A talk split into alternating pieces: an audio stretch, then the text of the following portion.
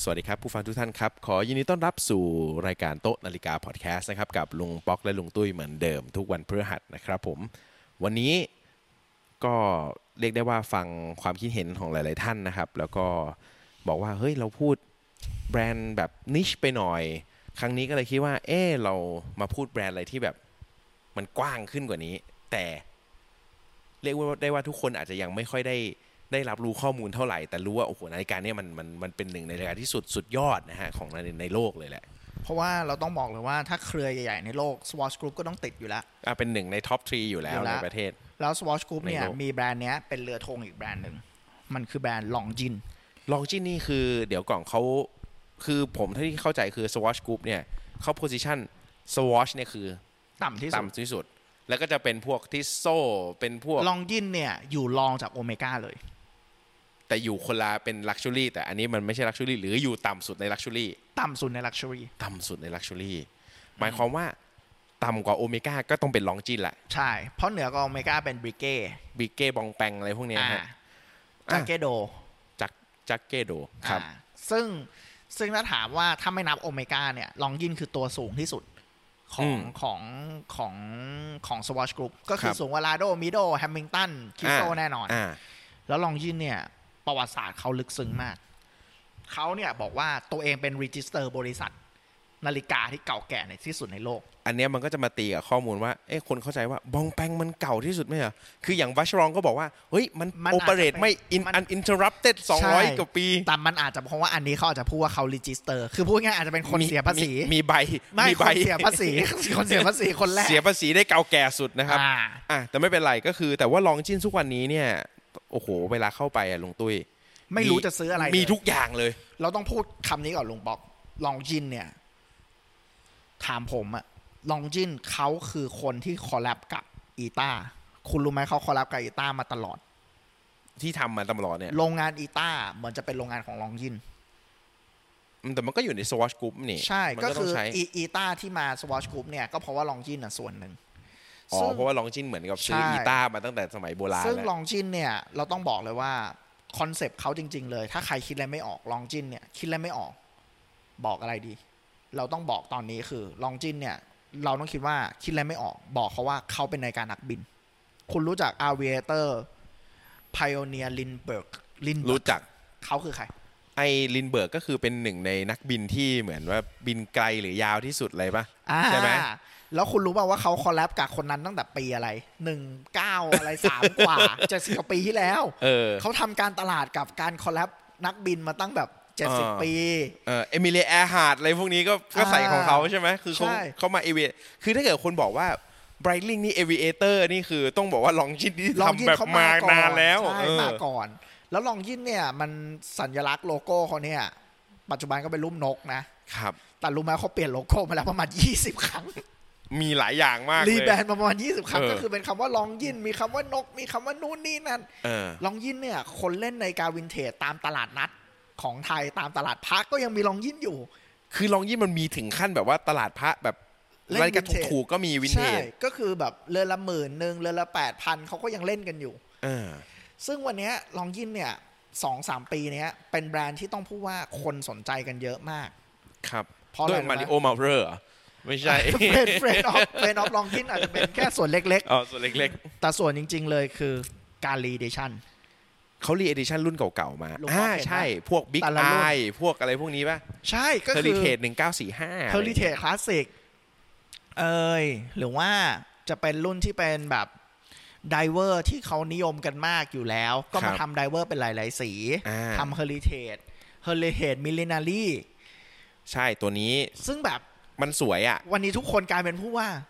เฮ้ยนาฬิกาเก่าแม่งสวย แล้วทำแบบให้ใหม่สภาพแบบใหม่อ่ะ เออ เพราะว่าลองยินนี่ต้องพูดเลย ราคา ว่า นี่แบบเจ็ดแปดหมื่นประมาณนี้ โหแต่หนักอยู่นะ เป็นแสนถ้าเป็นพวกโคโนกราฟเป็นแส ใช่ น คาร์กราฟตอนนี้แสนหนึ่งอะไร เออ เงี้ย ไม่เคย ออ เคยจำได้เคยซื้อรุ่นไอ้นี่อยู่ไอ้เฮอริเทจหนึ่งเก้าสี่ห้าหรืออะไรเนี่ย อ่า แล้วก็ราคาประมาณสักเนี่ยหกเจ็ดหมื่นนี่แหละ อ่า เออผมว่ามันมันเป็นนาฬิกาที่ดีมากเลยนะลองจิ้นคือคือต้องบอกว่าด้วยเครื่องอีต้ามัน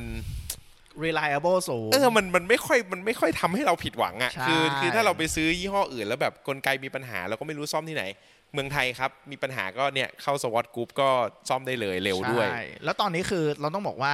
พอพอลองยิ่นออกรุ่นพวกนี้ขึ้นมาเนี่ย เราได้ได้การโปรโมทแบรนด์ในเมืองไทยนะ ครับ เราเราไม่ไม่พูดถึงเมืองนอกเยอะแต่คือ ลองยินเนี่ยได้รับการโปรโมทแบรนด์เป็นมาริโอเนี่ย อืม มันถูกมันถูกดึงอายุคนลงมา คือสมัย ว่าจริง ก่อนเนี่ย ๆแล้ว เราไม่ เนี่ย มี friend of a brand ที่แบบ ใส่ลองยิน เด็ก เราไม่แก่ ๆคือแต่จริง ๆ ต้องบอกว่าตอนผมเด็ก ๆ เนี่ยลองยินนี่แบบ นาฬิกานาฬิกาลุงอ่ะ คุณดูคุณดูรุ่นหนึ่งแปดสามสองเลย เออ ผมนึกว่า เป็นมูนเฟ ส ดมูนปาเต็กฟิลิป มูนเฟด เออ ไม่แต่งานงานเขาดีจริงๆลุงตุ้ยคือผมผมยอมรับเลยว่านาฬิกาลองยินน่ะ เป็นถ้าคนชอบนาฬิกาเล่นมิโดฮามิลตันอะไรพวกเนี้ย พอก้าวไปลองยินเนี่ย คืองานฟินิชมันเนี้ยบกว่าเยอะ ใช่ แม้จะกลไกเหมือนกันเนาะหมายถึงว่ากลไกรุ่นคล้ายๆกันอะแต่ด้วยฟินิชเครื่องด้วยด้วยทุกอย่างด้วยแบรนดิ้งเขาอะมันมันดีกว่าเยอะ ซึ่งในมูลค่าที่มันเพิ่มขึ้นผมก็ว่ามันก็คุ้มค่านะในเรื่องของแบรนด์ถ้าเกิดคุณใส่ลองยินไปมันก็ดูแบบ เออเนี่ย แต่ถ้าคนมองลองยินแก่หรือเปล่าเมื่อคนมอง ผมอะมองลองยิ่นแก่ไม่ต้องคนละผม เมื่อ เนี่ยแหละ เทียบกับโอเมก้า แต่จริงๆ แบรนด์ลองยินมันก็แก่จริงนะ เพราะว่าด้วยความที่แบบฟอนต์เฟิร์นอะไรมันดูแบบ จริ โอง ๆ เมก้ามันเป็นตาโอเมก้า จ ปึ๊ก ริง ที ๆ เดียว ลอ อะไร งยิน เงี้ย เนี่ย ถูกถูก positioning มาในเมืองนอกอ่ะ ให้ชนประจำคือโอริส แต่โอริสเมืองไทยมันไม่ค่อยไอ้นี่เท่าไหร่ เมื่อก่อน ย ดังมากนะลุงบอก จริงเหรอฮะ จริงครับเทคคาโดโลก็ยังทำได้ดีอยู่โอริสเนี่ยเป็นแบรนด์ที่เราคงต้องพูดถึงสักวันหนึ่ง อ่า โอริสเนี่ยเป็นแบรนด์ที่ถือว่าในการดำน้ำเขาดัง ลองยินถือว่าเป็นในการนักบิน หรืออะไรที่เกี่ยวข้องกับประวัติศาสตร์ อ่าแล้วถ้าไบลิงอะถ้า ไบ เราอก ลิงมันนักบินอยู่แล้ว แต่นักบินของไบลิงปัญหาของเขาเลยนะ อ่า คือใหญ่ พวกแบบตัวใหญ่ๆทั้งนั้น ไบ สี่ ลิ่ง ห้า อะ สี่ห้ามิล ยุค ขึ้น ยุคพันนาลายเนี่ยไบลิงฮิต เพราะว่าไบลิงมันมาคู่กัน อ่า มันดูใหญ่ เออ ยุคเนี้ยไบลิงเงียบ แต่ว่านาฬิกาไอ้ตัวที่ผมชอบมากเลยนะ ของลองยินเนี่ยก็คือตัว Big Eye Chronograph อ่า เห็นไหม วิกไอโครโนกราฟถือว่าเป็นนาฬิกาจับเวลาที่หน้าตาแม่งเด่นมาก คือมันเหมือนคนตาโตข้างหนึ่ง ก็ อะ คือแบบในราคาแสนหนึ่ง เออ แล้วราคาแสนหนึ่งเนี่ย ช่วงแบบเวลาเขามีงานแบบ watch ฟง watch fair มันลดอีก20-30% 20-30%อ่าอะไรอย่างเงี้ย มันก็ผมว่ามันก็ reasonable อยู่ในการแบบซื้อแล้วก็แต่จริงๆผมชอบเนี่ย big eye เนี่ย ผมชอบตัววินเทจซึ่งเขายังไม่ออก อันนี้เขาออกตัวไม่เต็ด ตัวไม่เต็ด มันจะมีตัว มั เต็ น ด จะมีตัวเต็ดวินเทจก็คืออภายน้ำเนี่ย จากสีเขียวขา จะเป็นเฟ ลี่ย ด สี เหมือนพันนารายก็เปลี่ยนเฟดให้เป็น เป สี ลี่ยนเป็นสีเหลืองไปเลย ต้องยอมรับว่าบริษัทที่รวยที่สุดในวงการนาฬิกาก็น่าจะเป็นซูเปอร์ลูมิโนวานะ สัพพลายทุกเจ้าเลยฮะ เออ เออ รวยมาก ก็เลยเราต้องบอกว่าในการลองยินเนี่ย เป็นแบรนด์ที่ เป็นแบรนด์ที่แปลก แล้วเป็นแบรนด์ที่ต้องบอกว่าราคามือสองเนี่ย ยืนได้ดีมากยืนพื้น ยืนได้ดีเลยแหละครับ คุณลองคิดนะ แต่ต้องเป็นรุ่นที่คนเล่นนะ อ่ะ เช่นรุ่นดำน้ อ่า ำวันนี้คุณ ดำน้ำ ออกช็อปเลยเก้าหมื่น เก้าหมื่นนะแปดเก้าหมื่น ออกช็อปเลยแปดเก้าหมื่นวันนี้โยนขายโยนนะ ห้าหมื่น สี่หมื่นห้าไป สี่หมื่นห้าไป ครึ่งเดียวเห็นนะ ครึ่งเดียว ไม่ไม่ไม่หักโหดแบบลดเจ็ดสิบเปอร์เซ็นต์ อ่า ถ้าเราบอกโบเว่นี่คือ เหลือ 20%อะไรอย่างเงี้ยเออ คือคือมันหลาย ๆ แบรนด์นะนะถ้าจะแบบแบบเอ่ออะไรดีอะชวัตเชเตียม หรือว่าแบบ ชื่อว่าอีเทียนอีเทียน อีเทียน เอ อี อ เทียนคือแบบออกจากไทม์โซนมาสมมุติสามแสนเดินไปหาพ่อค้าแส เห น ลือ หนึ่ง แสนหนึ่งยัง พ่อ คิด ค้า หนั ยั ก ง เลย พ่อค้าถามเลย พี่ฝากได้ไหม เอออะไรอย่างเงี้ย คือ ด้วยแบรนด์เขาอะมันมา คือต้องบอกว่า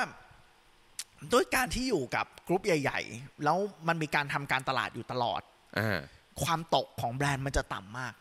อืม มันไม่เหมือน คือต้องเข้าใจถึงงบการตลาดที่สูง คุณลองมองภาพนะ วันเนี้ยแม้แต่ให้เลือกสมมติทำไมโอเมก้ากับเจเกอร์เลอคูในประเทศไทยอ่ะ เป็นผมซื้อผมจะเลือกโอเมก้าก่อน เพราะว่า ถ้าคุณคิดว่าคุณจะเลือกเพื่อเงินนะ อืม ไม่ได้ชอบนะ เลือกเพื่อคิดว่าไม่ขาดทุนโตกันไปต่ออคุณดูป้ายโฆษณาในกรุงเทพ โอเมก้าตรึม ยังไงสวอชกรุ๊ปเขาซื้อสื่อตลอด เขาซื้อป้ายโฆษณา เขาซื้อแอดเขาซื้อนู่นเขาซื้อนี่เจเกอร์อย่างมากก็ซื้อในเว็บ ซื้อในกลุ่ม ซื้อให้คนไปกินข้าวด้วยกัน อ่า ซื้ออะไรก็แล้วแต่แต่ไม่ใช่แมส แต่โอเมก้ามันแมส แมสคือสิ่งที่การที่เราให้ impulse เราตลอดเวลา เช่น เดี๋ยวจะมีนักวิทยาศาสตร์มาพูดที่เมืองไทย ก็โอเมก้าก็เป็นผู้สนับสนุน หรือป้ายโฆษณาบนทางด่วนก็มีโอเมก้ามีลองยินมีมิโดมันทำให้สวอชกรุ๊ปเนี่ยมันแข็งแกร่งตรงนี้ไง อืม มัน สวอตกรุ๊ป แข็งแกร่ง นี่คือเรียกได้ว่าทางด่วนแถวบ้านผมเนี่ยอืมเหมากันจนถึงสุวรรณภูมิอะ ใช่ มันคือการแข่งของ impulse brand ที่ให้เรารู้สึกว่า เฮ้ย เฮ้ย เฮ้ย โรเล็กทำไมคุณเห็นไหมโรเล็กเขาลงแมกกาซีนเยอะมากอะ ลงทุก แม้ว่าจ แมกกาซี รินงเล ๆ ย เขาไม่จำเป็นต้องลงแล้วก็ เออ ได้ ของเขา ตนนี้ ขายได้ ได้อยู่แล้ว เออ ทำไมเขาต้องลงบ้านคือการอิมพาวส์แบบ เฮ้ย แบรนด์สเตตัสฉันอยู่ตรงนี้ พ่อจะได้บอกป้าว่าป้าปีใหม่นี้ซื้อโรเล็กให้ลูกนะ เออ เนี่ยหลังแมกกาซีนเล่มนี้ก็มีรูป แว โรเล็ก แล้วโรเล็กเขาลงป้ายป้ายโฆษณาไหม ลง ตรงไหนอะไม่ค่อย พว เห็ ก น ป้ายที่เป็น LED บ้างมันก็จะขึ้นแค่แบบแบรนด์โรเล็ก อ๋อเขาจะขึ้นเป็นตัวแบรนด์ ใช่ เหมือนกับที่สวิสที่ที่ ใช่ เจนีวา ตัวโรเล็กใหญ่เบิ่มเลย คื ข้า อง บน ไม่ไม่ไม่จำเป็นต้องแบบ เป็น ไอเดน i เ a t e ให้มันดูแบบเยอะแยะไปหมด เพราะโรเล็กเขาไม่ได้อาจจะไม่ได้เน้นในการที่จะโชว์คน อ่า เขาก็จะโชว์แค่แบรนด์เขาก็ติดโลโก้ไปเลย คือคือการที่เขาทำ Impulse เหมือนโรเล็กหรือปาเต็กที่ยังยังลงอยู่ตลอดแบบ แค่ อ่า เป็นรูปแบบ เป็นคนพ่อแล้วรู้ว่าหยิบนาฬิกาที่มองไม่ค่อยเห็นแล้วพูดว่า you marry look for the next generation อ่า ซึ่งซึ่งมันคือการยังสร้าง identity ของแบรนด์อยู่ตลอด แล้วลองจินผมก็ยังรู้สึกว่าการที่อยู่กับ Swatch Group เนี่ยมันก็ยังสร้าง identity ของแบรนด์อยู่ตลอด เพราะเขามีเขาเรียกว่าไกด์ไลน์ในการทำแบรนด์ชัดเจนว่าเขาต้องลงเท่าไหร่ อย่า เขา งวันเนี้ยถามเลยพันนาลายมีใครเห็นป้ายโฆษณามั้ง เออที่พารากอนไงฮะหน้าบูติก เห็นไหม คำถามต่อแล้วพันนาลายอ่ะถ้าเราไม่เสิร์ช Google ว่าเราอยากซื้อพันนาลายอะคุณเคยเล่นเน็ตอ่ะแล้วพันนาลายป๊อปอัพขึ้นมาให้คุณเห็นห ไม่มี เห็นไหมล่ะ มีแต่โอเมก้า เออ ลองจิน คือมันมีแต่สวอต ปาเต็ก ที่ ฟิลิป ซ้ำ นู่นนี่ ใช่ นั่น เห็นไหม อ่า นี่คือสิ่งที่บอกไงว่า พอมันจุดต่างของจุดเนี่ย แบรนด์ในการยืนยาวมันจะมันจะมันจะไปได้ไกลขนาดนั้น เออ มากกว่า อย่างวันนี้ทำไมนาฬิการลองยิ่นเรือนละหมื่นกว่าบาทสองหมื่นกว่าบาท ไอ้รุ่นอย่างไอ้พายเนียลินเบิร์กเนี่ย อ่าลินเบิร์ก รุ่นแบบ 20 ปีที่แล้ว ครั 30 บ ปีที่แล้วก็ยังขายกันหลัก 3 4 หมื่น ครับ เพราะเหตุผลก็คือคนก็ยังถามถึงแบรนด์พวกนี้อยู่ คือเวลาเขาจะกลับมาซื้อเขาจะนึกไอ้ลองยินของดีลองยินของดีแล้วมันก็ส่ง